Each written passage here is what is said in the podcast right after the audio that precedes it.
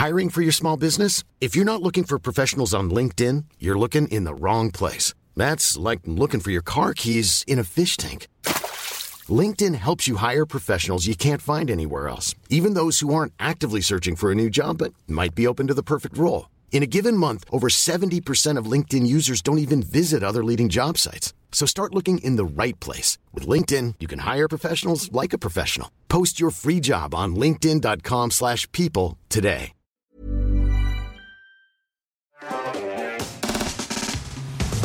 Pour la première fois de l'histoire de la DGSE et en partenariat avec elle, nous avons l'immense honneur de recevoir deux agents en fonction, Julien et Marie. Marie nous parlera de son travail d'enquêtrice et Julien de forensique. Vous allez voir, c'est passionnant. Pour des raisons évidentes de sécurité, vous ne les verrez pas. Mais on a quand même réussi à mettre en place une démonstration à base de cassage de mots de passe de clés USB ou encore d'analyse de machines virtuelles. C'est parti pour une interview exclusive d'agents de la DGSE.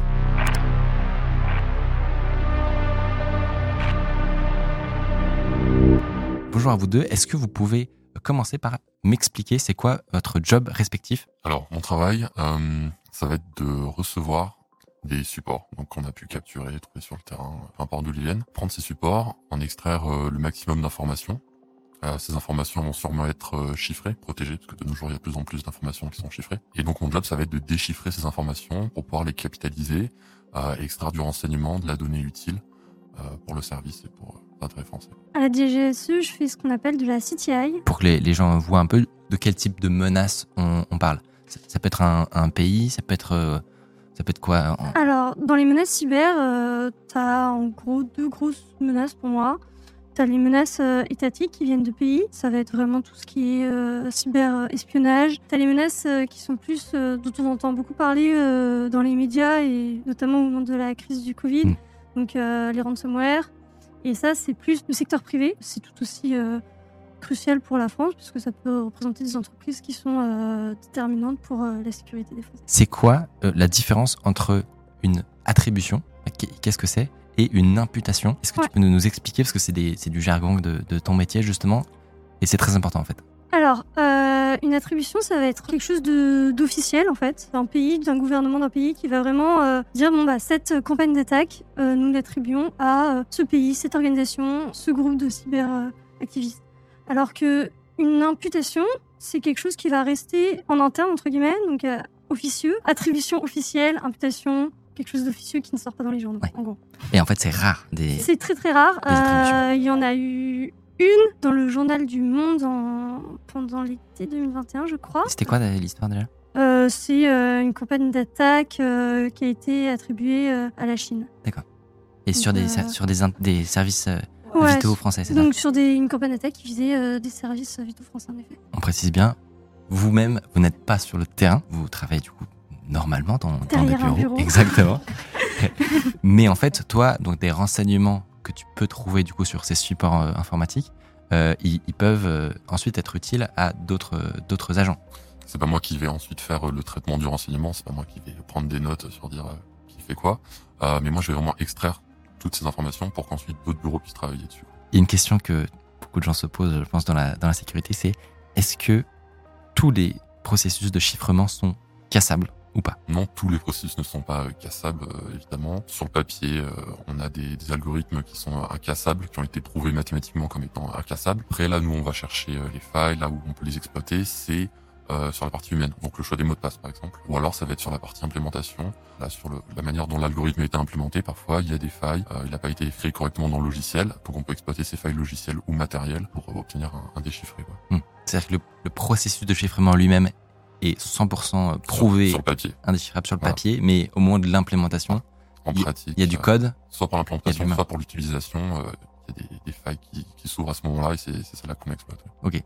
en sachant la- l'arsenal dont tu as à ta disposition pour casser ce genre de choses, si demain tu, te- tu devais avoir un document très important et, euh, et faire en sorte que personne ne puisse jamais mettre la main dessus, tu, tu ferais quoi? Alors j'utiliserai des algorithmes connus et reconnus. hein, euh, donc voilà, c'est les, les, standards euh, actuels, c'est AES typiquement pour euh, le chiffrement. donc j'utiliserai un logiciel open source qui a été audité, hein, évite tout ce qui est source fermée parce qu'on peut pas savoir ce qu'il y a dedans. Et ensuite je choisirai surtout un bon mot de passe. Ça, ça paraît évident, mais voilà. Il faut faire un calcul d'entropie, mais bon, en gros, euh, pour avoir un mot de passe solide, euh, il faut compter entre 15 minimum, avoir 20 caractères et complètement aléatoire, donc généré par un gestionnaire de mot de passe. Hmm. Calcul d'entropie qui te permet de savoir le nombre de milliards d'années qu'il faudra pour le Voilà, casser. en en gros. gros, Euh, la résistance du mot de passe. Est-ce que, Marie, tu pourrais essayer de nous raconter comment se, se, se passe une journée dans, ton, dans ton travail Mon travail au quotidien, ça va être de pivoter à partir de ces, ce qu'on appelle les indices de compromission, les IOC. Mm. On va essayer de remonter euh, la chaîne d'attaque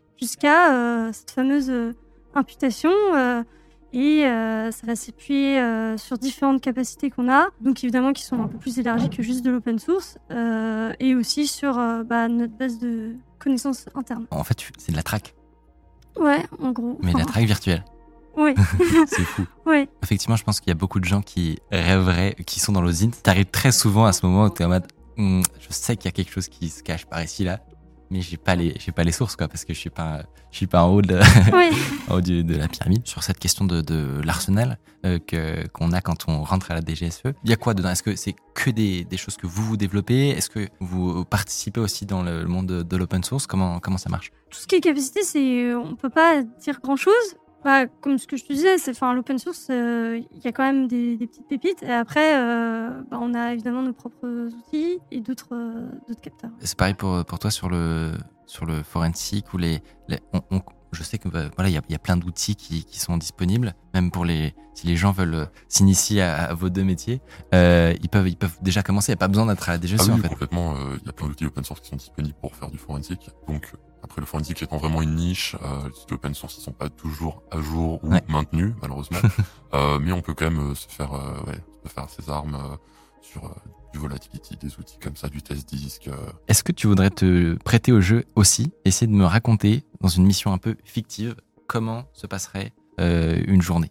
Donc dans une opération euh, à l'extérieur de la France, euh, on aurait euh, trouvé un, support, donc par exemple un téléphone ou un ordinateur ou n'importe quoi en fait qui peut contenir de l'information. On va recevoir le téléphone, on va faire une extraction sur le téléphone, donc comme peut le faire la police, comme peut le faire plein d'autres entités. Donc le but ça va être d'extraire le max d'informations. Ensuite une fois qu'on a cette extraction de téléphone, là moi je vais devoir chercher qu'est-ce qu'il y a d'intéressant dedans au niveau enseignement. Plus spécifiquement, je vais me concentrer du coup sur tout ce qui est chiffré. Donc, euh, par exemple, je vais prendre une application, je vois que elle chiffre ses données. Là, je vais essayer de comprendre comment elle chiffre ses données. Donc, euh, je vais prendre l'application, je vais probablement faire de la rétro-ingénierie dessus. Je vais comprendre comment elle chiffre. Euh, je vais développer une capacité de, de déchiffrement de cette application si j'identifie une faille ou euh, ce dont on parlait tout à l'heure, un problème dans l'implémentation ou l'utilisation. Je développe une capacité, je déchiffre euh, ce qu'il y a sur le téléphone, euh, et après je rends aux autres bureaux euh, l'information déchiffrée et accessible pour que d'autres services puissent euh, capitaliser dessus. quoi. Toi, de, de ton point de vue, bah, j'imagine que tu peux pas nous dire exactement sur quoi tu travailles, tu vois, mais est-ce que ton, ton, ton avis a changé depuis que euh, tu es à l'intérieur de la maison Oui. et est-ce que tu es devenu un peu plus parano qu'avant? Euh, oui. Oui, je répondrai oui, euh, totalement. Euh, J'ai augmenté mon, mon threat model. euh, Ta carapace euh, voilà, numérique, on va dire Ça, voilà. Carapace numérique renforcée. euh. Ouais. Très techniquement, moi j'avais fait un, euh, peut-être que tu l'as vu, une vidéo où je commandais du matériel sur le Mon Coin et compagnie. Et j'essayais de faire ça, exactement, de me mettre dans la peau d'un genre de la DGSE.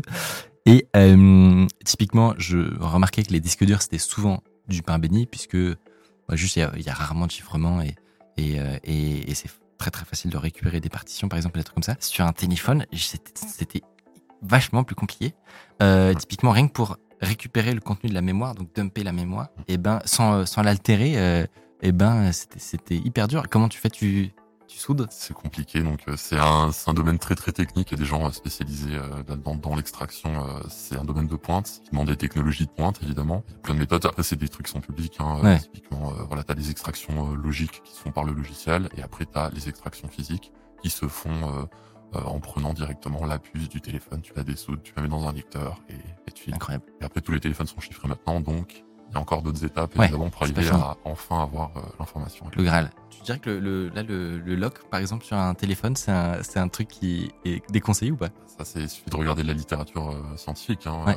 c'est expliqué. Hein, si vous voulez avoir une bonne sécurité, c'est un mot de passe de 15 à 20 caractères alphanumériques. C'est ce que je l'ai dit avant. Sur un téléphone. Ah oui, sur Oh, le mais c'est téléphone. insupportable. oui. Ah oui, mais bon, faut ce qu'il faut. T'as ça sur ton téléphone Ouais. Sérieux Oui, bien sûr. Après, ça dépend de son threat model. Voilà, ça Ouais. dépend de quoi on veut se protéger, ça dépend euh, Ouais. quels sont les risques, C'est hyper intéressant. Il faut évaluer ces risques. Salut Si vous appréciez Underscore, vous pouvez nous aider de ouf en mettant 5 étoiles sur Apple Podcast, en mettant une idée d'invité que vous aimeriez qu'on reçoive. Ça permet de faire euh, remonter Underscore, voilà, telle une fusée. Tu dirais que c'est quoi les, donc, les principales difficultés tu rencontres euh, qui te font que tu, tu te grattes la tête dans ton, dans ton travail et que tu dors mal la nuit. C'est quoi ton- les, les principaux challenges de, de ton, de ton job?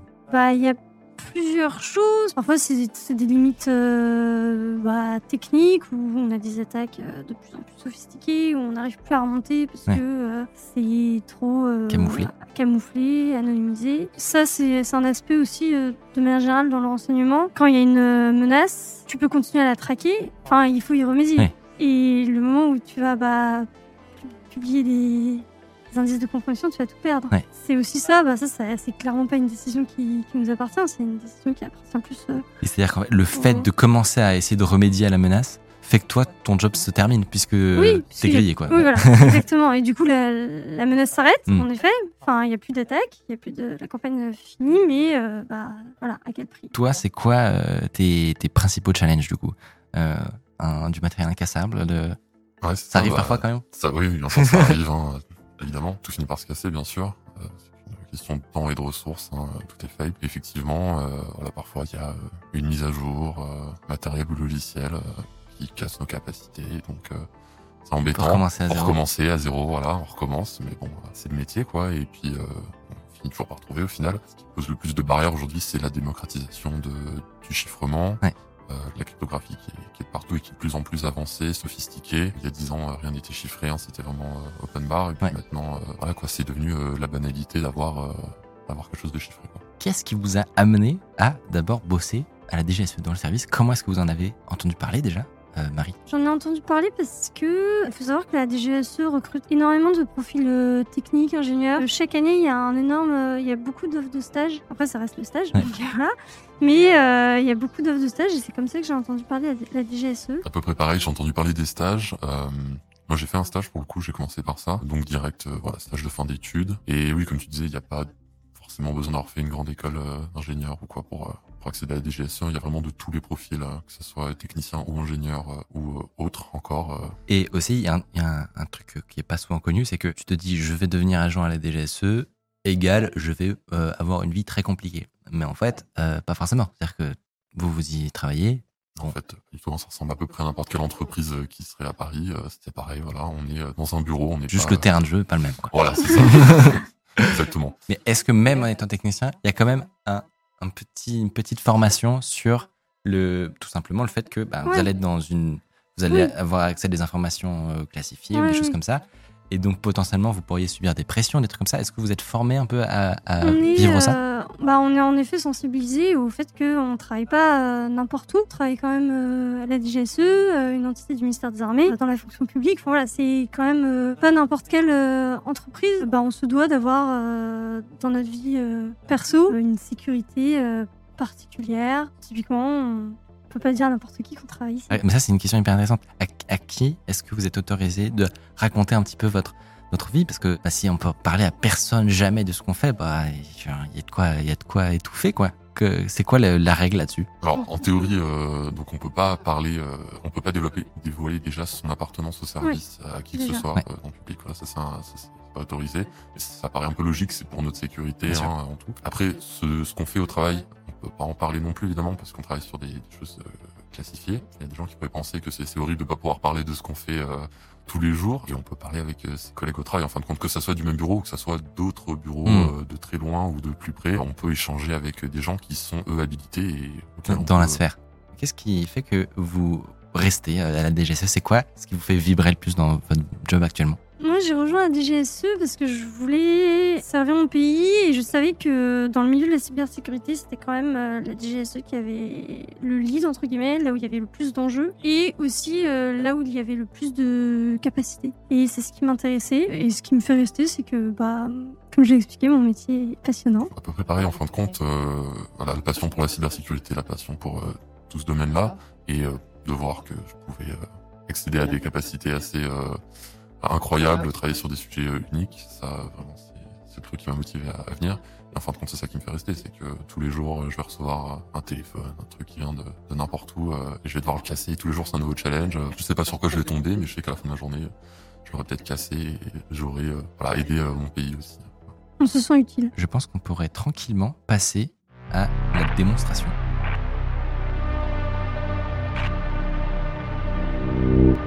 C'est la, la fameuse pièce, Tout à fait. la pièce à conviction. Donc voilà, on va prendre cette clé. Donc du coup, euh, voilà, on va la, Ça s'appelle la Micode. petite clé qui apparaît exactement. Hmm. Donc d'abord, on peut aller on peut évidemment aller jeter un œil euh, à ce qu'il y a sur la clé. Hein. Dossier vide. Euh, Mais là, voilà, c'est pas, pas grand Zut. chose. Hein. C'est un peu embêtant. Mais bon, évidemment, on va pas s'arrêter à, à ça. Il y a peut-être des informations qui pourraient être utiles ou qui ont été sur la clé. Pour ça, on a choisi d'utiliser un outil open source qui s'appelle TestDisk. Et donc là, en fait, on va lui demander de chercher des fichiers qui auraient pu être supprimés. Ouais.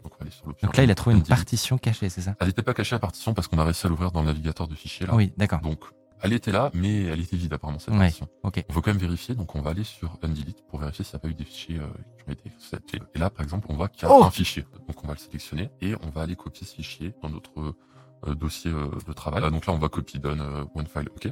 Donc on peut, on peut quitter tout ça. Donc là, on voit Ok. que il y a de la donnée dedans. Ouais. On dirait qu'il y a mon mot de passe, apparemment. voilà. Donc ça, typiquement, ça pourrait ressembler à un combo euh, login euh, mot de passe. Hmm. Et là, on voit que le mot de passe, il est pas en clair. Enfin, ça ressemble pas à un mot de passe. euh, c'est assez bizarre. Et donc là, à vue d'œil, ça ressemble à un hash quand même. Ça ressemble à une version euh, modifiée du mot de passe, une version sécurisée, pour qu'on puisse pas lire directement le mot de passe. Donc ce hash, euh, maintenant, on va essayer de l'attaquer. Essayer de retrouver le mot de passe original. Donc pour faire ça, on peut en- encore utiliser un outil open source qui s'appelle Hashcat. Et donc cet outil va permettre d'effectuer différentes attaques sur les hashes. On a choisi euh, une attaque par dictionnaire. Donc c'est-à-dire qu'on va prendre un dictionnaire de, mots de passe très courant et on va le lancer euh, sur ce hash pour essayer de, retrouver le, mot de passe original. Alors malheureusement, euh, les gens ont tendance à euh, choisir des mots de passe très simples encore en 2022. 1, 2, 3, 4, 5, 6, euh, voilà, AZERTY, etc., etc. Mais un autre problème, c'est que les gens réutilisent les mêmes mots de passe sur des sites différents. Donc voilà, sur le Facebook, on va utiliser le même mot de passe sur le Twitter, etc. Parfois, les bases de données fuitent et donc ces mots de passe se retrouvent dans la nature. Donc si le mot de passe a été utilisé à un endroit, on va pouvoir l'utiliser à un autre endroit. Et en termes de volume, on est... là, tu vas pas tester 200 ou 300 mots de passe, j'imagine. Donc là, c'est des millions, euh, et encore des millions, non pas du tout, hein, des 10 puissance euh, X, euh, des milliards, des millions de milliards de mots de passe. euh, c'est énorme en fait. Qui vont être essayés. Euh, voilà, qui vont être essayés. Et donc, aujourd'hui, il y, a des- il y a des fuites publiques euh, de bases de données de mots de passe compilées énormes de plusieurs milliards de mots de passe qu'on peut trouver euh, en libre accès sur Internet. Et en il fait, y a probablement votre mot de passe dedans. Euh, voilà, il y a des sites qui permettent de vérifier si votre mot de passe a été fuité. Et bien souvent, malheureusement, ça marche. Donc la prochaine étape, ça va être euh, d'utiliser Hashcat. Donc euh, voilà, j'ai encore préparé la commande. Encore que Hashcat va commencer. Le mot de passe a été trouvé. ça dure 4 secondes. Et donc, Waouh donc en fait, on trouve euh, le mot de passe euh, Micorp Micorp 2022. 2022 pour euh, ce Hashcat. Trop stylé. Voilà, donc ensuite on pourra utiliser le login et euh, le mot de passe pour se connecter euh, À tous mes les comptes, par exemple, Voilà, par exemple. Ou faire de, de l'investigation supplémentaire. Mais ça, toi, ça, ça sort de, de ton job. Voilà, tout à fait. D'ailleurs, c'est ton vrai mot de passe. T'as ça, je sais que tu m'as mis un coup de pression. ah ouais, vraiment? Évidemment, euh, voilà, tout a été préparé en amont. Oui. euh, là, tout s'est bien aligné. évidemment, dans la pratique, c'est beaucoup plus dur. Et là, t'as fini ta journée, tu peux Voilà, c'est ça. Nickel. Voilà, donc parfois là, là on teste un mot de passe, mais parfois c'est des milliers, voire des, des centaines de milliers de mots de passe qu'il faut trouver. Donc Hmm. euh, ça demande euh, des capacités de calcul beaucoup plus importantes. euh, Est-ce qu'on passerait à la prochaine démonstration? Tout à fait.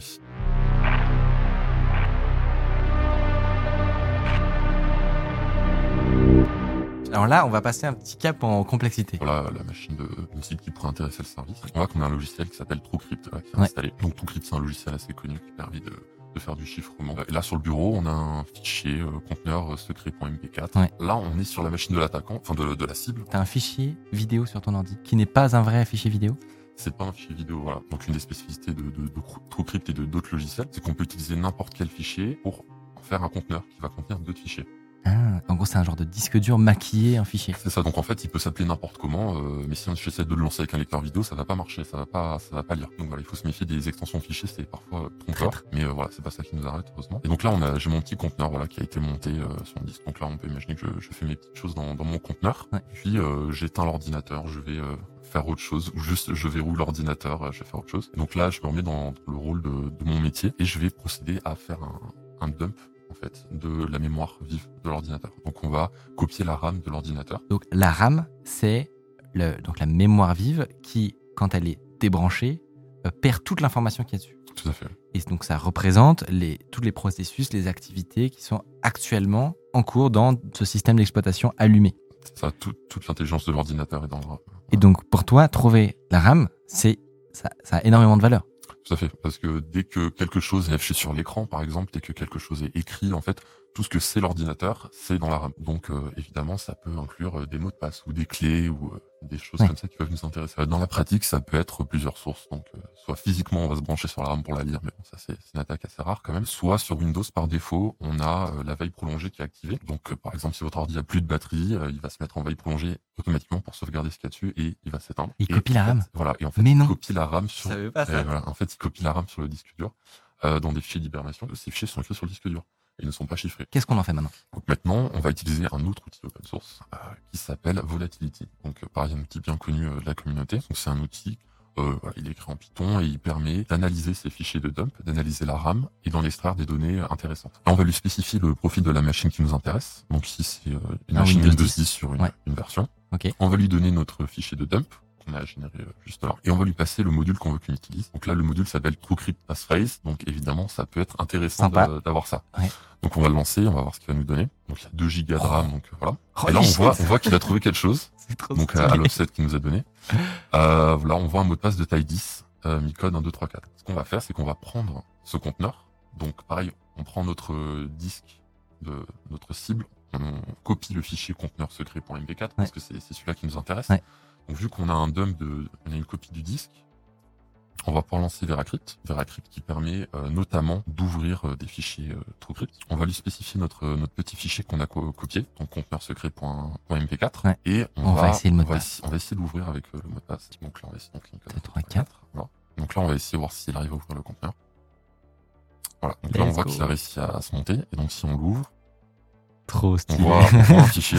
Attendez une seconde, je pense que ça vaut le coup que j'explique pourquoi cette démonstration est ouf. On a une cible qui a visiblement des choses à cacher. Pour cacher ces fichiers, elle va utiliser TrueCrypt, qui est un logiciel très connu. Son ordinateur passe en mode veille, ce qui nous permet, à nous, enquêteurs, de récupérer le contenu de la mémoire vive de l'ordinateur. On ne connaît pas son mot de passe TrueCrypt, on ne peut pas accéder à ces documents ultra chiffrés. Et pourtant, Grâce à cet outil Volatility, notre espion national a réussi à scanner l'entièreté des 2 gigas de RAM pour retrouver pile poil exactement l'endroit dans la mémoire où est stockée la clé de chiffrement secrète. Ah, ah Et voilà, et du Ah, coup, on a réussi à, trouver les, les images Oh, euh, dans, dans le disque dur. Terrible, trop stylé, franchement c'est hyper intéressant. C'était hyper cool, vous avez passé un bon moment Ouais, carrément. Super. Merci à la DGSE d'avoir euh, accepté ce format exceptionnel.